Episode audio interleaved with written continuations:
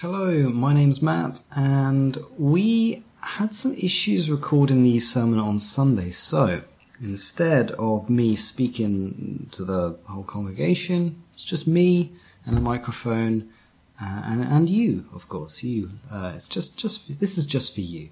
Um, and the reason we would go to the trouble of re-recording the whole the whole sermon again is, really the same reason that we are in this series in the first place. This series we've been um, in it for a few weeks now. It's called Fear Not, and we've called it that because of the frequently given commandment we see God give: Fear not.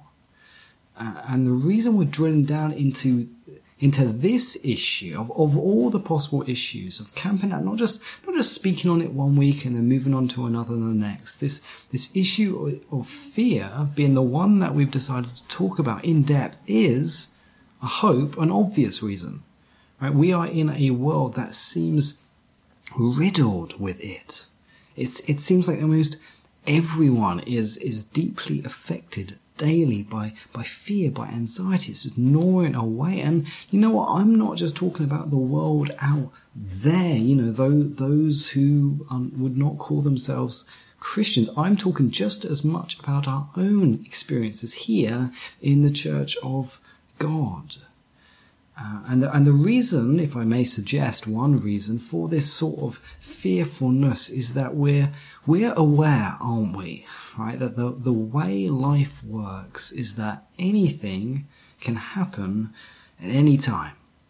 And, and the surprises that life can throw at you are sometimes, often even, of the painful variety if you've uh, visited uh, Grace City on a on a Sunday morning, we make a big deal of life groups, the the groups that meet, meet uh, midweek in people's homes across the city, eating together, praying together, uh, kind of getting into one another's lives uh, here at this church. So, uh, as someone who's been leading life groups for quite a number of years now, this idea that life just can, can throw all sorts of things at you out of the blue. It, life groups are a very good teacher for that fact. You know, sometimes if you're a life group leader, sometimes the, the call just comes in the in the middle of the night uh, from someone in the group. Something has, so unexpected has happened, and, and uh, that that's just that's just sometimes how it goes. You know, so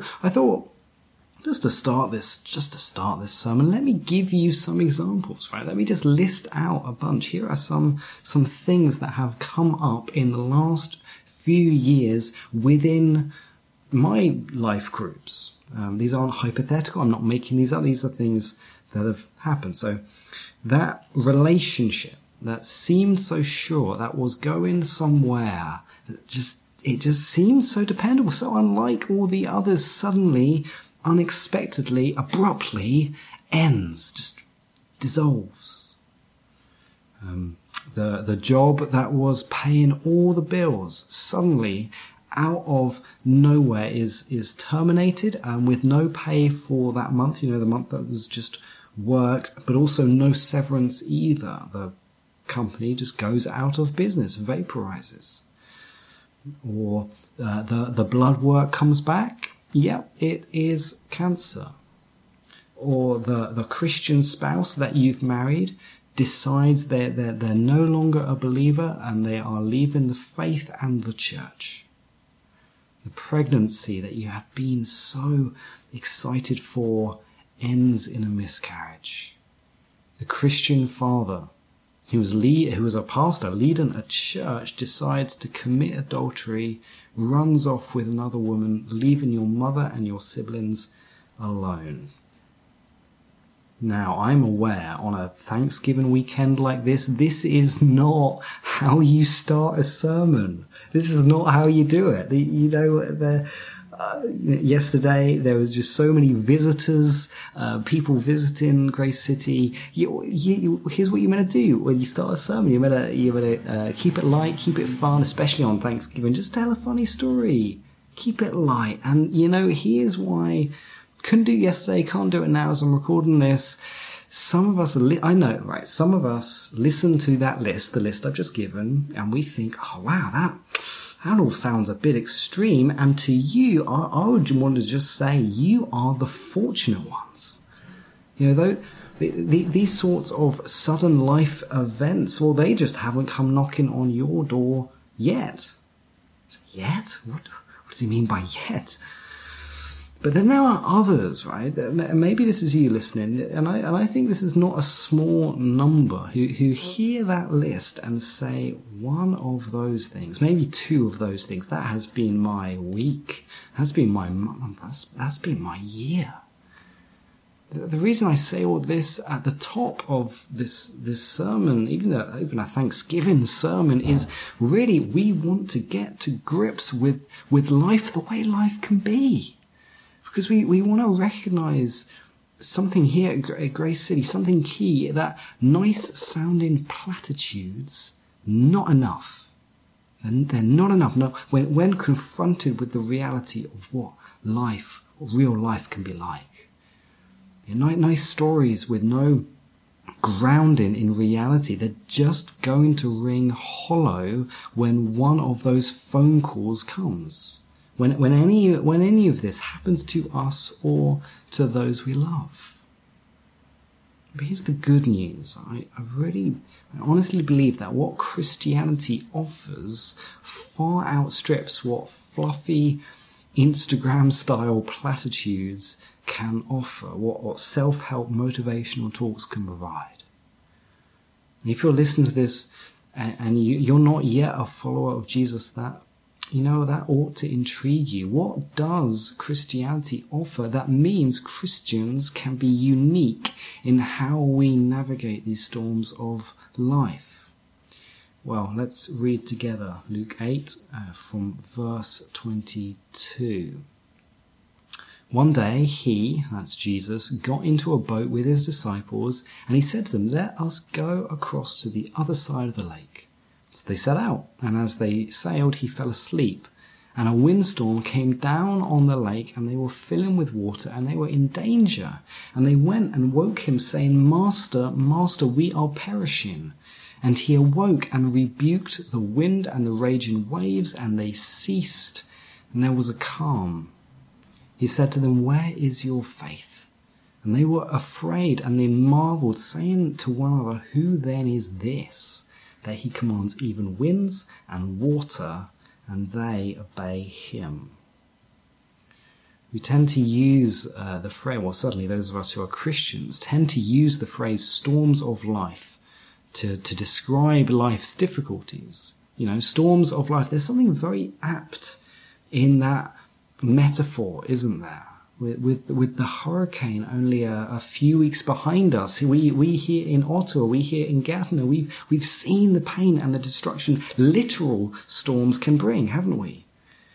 When we come to a story like this one in Luke 8, this is very much not a metaphorical storm. This is a real life or death scenario. The disciples, they are afraid, they're terrified out of their minds because there are actual waves towering above, literal waves crashing down on the boat. The fact that experienced fishermen, as some of the disciples were, are deeply concerned that they are gonna die ought to be enough to convince us that the danger they face here is serious. That, that list of real life examples of, of what we may call storms of life that I just rattled off a few moments ago. Life threatening cancer, you know, so called stable marriages and families very suddenly disintegrating, impending financial ruin. I am, I am so glad that the scriptures provide us with a scenario that feels right at home amongst them in, ter- in terms of the seriousness you know, the, the disciples sum up their situation quite clearly when they exclaim, Master, Master, we are perishing. And yet, what's interesting here is the disciples do not merely say, Master, Master, we are perishing. The, the book of Mark, when we read the story in the book of Mark, it gives us an extra detail. Mark tells us that the disciples say these exact words to Jesus as well. Teacher, do you not care that we are perishing? Listen, listen to what they're saying here. This is, this is not merely a cry of, of terror or a cry for help. It, it, it is that, of course, but it is not just that. Do you not care that we are perishing? Do you, do you see the charge they are aiming at Jesus? Do you, do you see the accusation? Do you not care?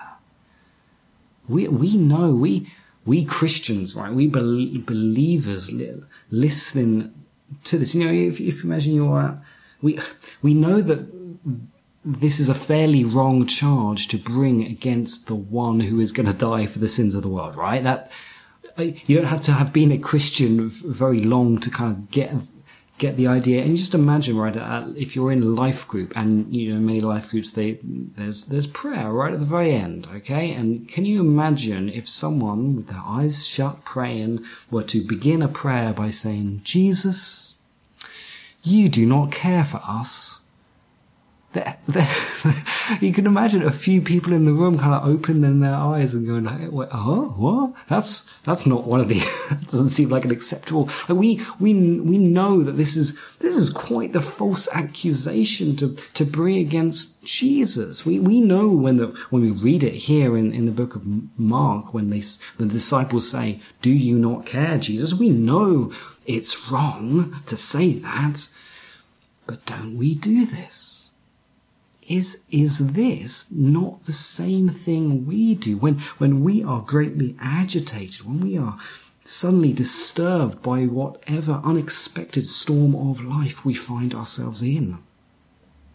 I think it is. And you, you know i am oh, i'll tell you this i am grateful for every blunder every mistake the disciples make I am so thankful for, for every gracious correction they need to hear. I'm grateful that the disciples themselves have been so diligent in, in detailing their own failures because it helps me see myself in the story. I, I can be so much like them. Can't, can't you? And, and I should, I should say, if you cannot see yourself in this story, you know what? You're probably not going to benefit from it. But let's, let's benefit from it together. Let's see, let's read. What, what does Jesus say to the disciples after this outrageous false accusation, right after he miraculously calms the storm? So, so Jesus gets up, he speaks to the wind and the waves, and it, they, they go silent, they go still, and then he turns to the disciples. What is it that Jesus says to them. He says this. He asks a question. Where is your faith? Isn't it, isn't it interesting? We were dealing with a situation that in, in one sense was very material, very physical or practical, right? This, this is real waves, real water pouring into the boat, real danger. And we could say the very same thing about the list of real life scenarios that we've kind of uh, thought about or already, you know, real cancer, a, a real relationship really shattering, a, a real paycheck that really isn't going to come next week. But, but Jesus, despite how literal the danger was, he wants to talk about faith. He, he wants to make it spiritual. And to, to those of us who we might be more kind of problem solvers, we might be very practical. There may be something almost annoying about Jesus making it spiritual, but Jesus wants to talk about faith. And since that's what Jesus wants to talk about, let's talk about it. Let, let's ask this question. where, where is your faith? Now, right as we as we start to talk about faith, we have to be oh, we have to be so careful how we read what Jesus says here, because we can very easily misread what Jesus asks. Right? Here's how we read it. Maybe you've read it read this story like this before, right? Where Jesus, he goes to say those words and he kind of goes, oh, where is your faith? You, you know, as if Jesus was saying it like that, as if Jesus is just letting off some steam, like Jesus is just really frustrated. Why? Why? where is your faith? Why do we read this? Why do we read those words of Jesus like that? That, that tone, where does it come from? Well, it comes from, it comes from us. That's the answer. We're reading that into the story, you know, as if Jesus responds with frustration like I often do, as if Jesus rolls his eyes in exasperation like we do. Friends, Jesus is not like we are. Thank God, he, he is far more patient, far more gentle than we are. If, if we read it like that, as if Jesus is frustrated, if I do that, if I add in my own tone, I make Jesus like me, like a, like a sinful, impatient person. And that's bad enough, but we, in a sense, we, we double down on our mistake because we also end up missing that Jesus is actually asking the disciples a question. You know, I, I, just imagine Jesus kind of, after calming the storm, kind of getting a hold, literally kind of grabbing hold of the disciples, looking them in the eye, and actually asking them a question. Where is your faith? Where is it? Now, Jesus is, is not saying here, you disciples, you don't have any faith. He's saying you, you, you do have faith. Where is it? Where is it? Right, right now when you need it, when you need it most. It's a very good question. One thing we've we've been seeing uh, a, a bit here and a bit there as we've been going through this Fear Not series is is really the the relationship, such as it is, between faith and fear. We've, we've seen that where there is a display of faith, there is often no sign of fear. And when we, we have seen fear, we, we don't often see very much faith. When we come to this story, we, we cannot get away from this relationship or the, or the lack of one between fear and faith. But I, I know that there are many who are, who are new uh, to to Grace City Church and just to to the to, to church in in general. So I, I want to talk. What what do I mean when I say that word faith? What do I mean? Well, by by faith I mean a confidence, uh, an assurance, a belief, but not just just any old confidence, right? I'm not I'm not talking about this summoned up from from within kind of sort of optimism. Well, I'm not an optimist, optimist really. I don't know where that comes from, but this belief I'm talking about that this is a belief that is is rooted in God Himself. It's a conviction that God is good. It's this assurance God is sovereign. It's it's a belief that the the love of God is sufficient for you. This is what I mean when I when I when I say that word faith, it's a faith that finds its root or, or, its, or its anchor in, in who God is. Faith, so often misunderstood, which may be a surprising thing for you to hear. Um, because even if you know the only the very basics about Christianity, you'll you'll know this that faith is central to really our whole deal as Christians. You know, uh, by grace you have been saved through faith. That's what the letter to the, to the Ephesians proclaims. Through faith, this faith, this faith in God, faith, it's the, it's the way. And you know what? It's the only way. There's no other way that we enter into God's forgiveness, into His family, into the goodness of His kind promises. So, so if you're listening to this, online and you're not a follower of Jesus yet, you need to know this is really all you need to know. Faith in Jesus is the doorway to everything that God has on offer to you today. And having said all of that, you know what? I'm going to say it again. This thing, this, this faith is so often misunderstood. It's, it's misunderstood in a few ways, but here's one way, right? Here, here's how we may be inclined to think that faith works.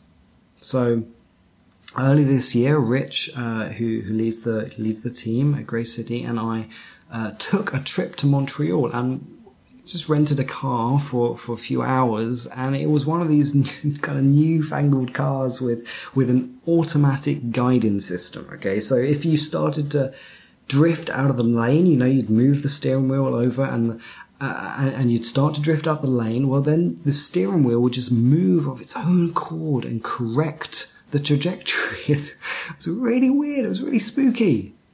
Or, or Rich would just take his foot off the, the brake and, and we'd just be continuing, you know, in 20 seconds time at this speed, we're going to be, end up hitting the car in front. But, but then you just, you just watch the, the brake, you just watch the pedal and you just, you just see it go down of its own accord, own accord and the car would slow itself down. It was so, it was, it was weird. It's like the car was haunted or something. It's just a, just a little bit disconcerted. Uh, and, if, if you know Rich, you can you can absolutely bet he was just playing with this feature for 15 minutes. You know, setting setting the car off at an angle, and then just watching as as the steering wheel moves and it, it just corrects itself, or, or setting up this possible future collision, and, and we just we just watch as the car sort of sorts itself out and one of the biggest misunderstandings I, I, see when it comes to the subject of faith for Christians so we just assume faith, oh yeah, faith works just the same way. Right, I, I've believed in Jesus, I've been saved, wonderful, right, I have this, I have this faith, this saving faith. And, and then when life suddenly starts drifting into trouble, and you're, you're drifting into danger, we think that faith is going to automatically kick in, you know, much like that automatic guiding system, guide you out of trouble, you know, settle the emotions, wrap you in this, in, in this peace, keep keeping your eyes fixed on, on, on God. And we just think yeah, that that all happens and we don't even realize that it happens. That's how we think faith should work. But even if you've been a Christian for just a little while, you, you know, right, that your faith doesn't jump in automatically, it doesn't jump in magically, does it?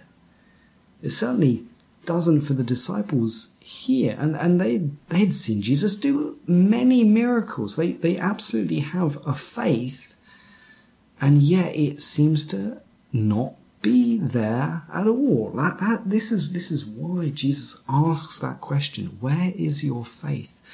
Because faith is not this automatic system that just jumps in.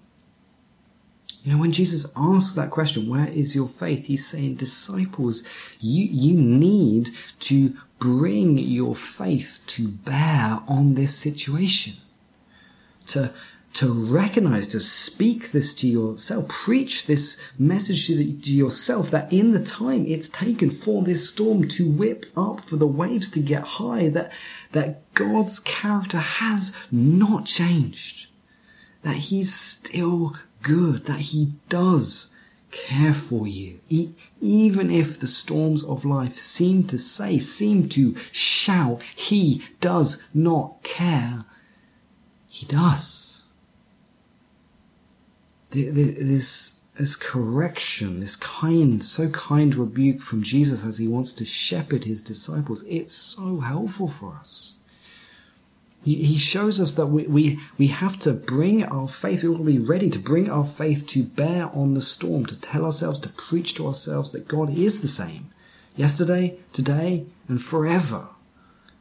That, that God is you know, when, when life was wonderful and nice and the skies were sunny, that God is still the same when it doesn't look that way. And if that is true, if that is a true fact, then the, then the Christian ought never respond like the disciples we read the disciples do in this story with fear. And I, listen, I know we do, I know I do sometimes, but, but we've got to identify what our reaction should be and what it shouldn't be. Otherwise, we're not going to get anywhere, are we? Because the, the truth is, we are not alone. That Jesus is in the boat with us, that he has not left us. You know, we, we Christians, we've, we've got to get in the habit of doing this, speaking truth to the, the storms of distrust. Like, you know, distrusting that God is worth trusting, speaking to those storms that whip up in our hearts. You know, just like the disciples will get it wrong, but there is grace for us. Do you, do you see in the story there was such grace for the disciples? You notice how badly the disciples respond. They're saying, Oh, Jesus, you do not care for us. What, what a, what a false accusation, what a lie. They, they, they respond so badly, but Jesus, even before saying anything to them, Jesus calms the storm regardless. That, that is grace.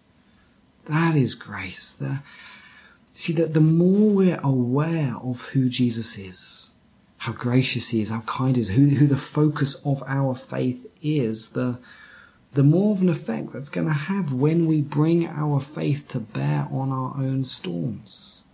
The disciples clearly knew something of, of Jesus' power and, and, something even of how Jesus uh, cares for them, but still at the end they are left saying, Who then is this? That he commands even winds and water and they obey him. They're, they're left worshipping going, Well, there is, there is more to this man Jesus, his care, his power, his, his loving kindness. There's more to this man who is God that the disciples needed to know, that they needed to experience. That there was more for them and there is more for us to taste and see that he is good. and that's what interests me. Where do these disciples, after this, these same disciples, where do they end up? You know, they've had this experience in the boat, and you know what? They have many more such similar experiences. What, what do they learn about the storms of life Jesus' presence in them after years of following him? How, how does it shape their view of suffering? How, what about Peter, right? Peter, he's in the boat that day. How, what does it, how does it shape Peter's view of the trials of faith when, when life just, you know, when life doesn't make sense? Well, this is what Peter writes in, in 1 Peter chapter 1. This is, this is verse 7. He, he talks about the, the trials of faith and says that he says that the tested genuineness of your faith more precious than gold that perishes though it is tested by fire may be found to result in praise and glory and honor at the revelation of Jesus Christ. We might, we might hear that and go, wait, what? what? Peter says that the trial of your faith is precious. It's more precious than gold which perishes. You know, that, that's often, be honest, that's not my approach to the trials of faith, to the storms of life. I often take one look at them and I say, I say, get me out of here. And yet Peter is saying they are gold. See, as awful as Peter's near death experience, or so it seemed to be, as awful as it was, as awful as having to hear Jesus cor- correct them, Peter now looks back on all of that and he would not change that experience. If he could go back and avoid it, he wouldn't. That, that trial, no, he wouldn't take it back, not for, not for all of the gold in the world. Peter, no, no doubt looks back at all his trials, all the moments where his faith is stretched and, and, and or splinters and even seems to momentarily fail and says, you know what, it was worth it. Peter says those trials, they were worth it for where it got me. We must be clear about this. As Christians, we will be subject to trials of our faith. That they are, they are allowed by God. And I know that's right. That I know that some of us we hear that and we get uncomfortable. We get uncomfortable with the idea. Ah, oh, I don't like, don't like that God would be okay with subjecting our faith to difficulty. But let me just say, because clearly our lives are subjected to difficulty. Okay, that, that's a fact. Let's let's work with that. That that that idea that God would would be the one who who's in control of that is far more palatable than having a God who who who looks down and goes, "Oh, I'm really I'm sorry uh, about all those those trials, but I'm not big enough to sort it out." Or, or God who looks down and goes, "Oh no, I am big enough to sort it out. I'm just I just don't care enough." You know, th- those are the only other alternatives. But praise God, we, we have a God who knows about these trials, who could stop these trials, but doesn't because he has a bigger, better plan than our own comfort. And this bigger, better plan, it's it's about you know what is that? It's it's about bringing about a purified faith, a, a, a faith that has, as Peter says, a tested genuineness that you can point to and say this this faith that I've got it's it's a faith that lasts and I know it does. I've I've been through the storms of life and it has lasted and it, it will last even till as Peter says the revelation of Jesus Christ when Jesus comes back and puts an end to all these storms. That's that's the goal being able to point at faith and say this is faith that lasts that's the goal that Peter esteems that is what he wants for us this, this idea of bringing the faith that we have in a, in a very present Jesus who is with us, who is for us, who delights in us, despite how many things, how, how may, how things may look, bring it, bringing that faith to bear on the storms in our life. That idea, you know, we're, we're all working on this. We're not, none of us are there yet. But that's who we get to look to, the, the one whom even the winds and the waves obey him. What does that mean? That, that means Jesus calms storms, either right now or in the future. You know, one, one day when Jesus returns, every storm of life, the cancer, the failed relationship, whatever, whatever it is, whatever it is, will be redeemed. Not just, not just simply thrown away or forgotten, but made glorious no, I, don't know how. Right? I don't know how, and that's because Jesus is God and I am not. This is this is the the one. This is Jesus who who assures us that nothing is wasted. And when the storms are raging, we have Jesus with us, the one who died on the cross and rose again, proving yes, yes, Jesus does care and, and who, because of his death and resurrection, forgives us when we doubt his goodness. This is the Jesus who, who is dedicated to, to perfecting our faith, to proving it and making it last till he returns. That's what we have. That's, that's who we have. That, that makes the Christian response to the storms of life so radically different. So let's let's let's fix our eyes on this Jesus. How how amazing he is.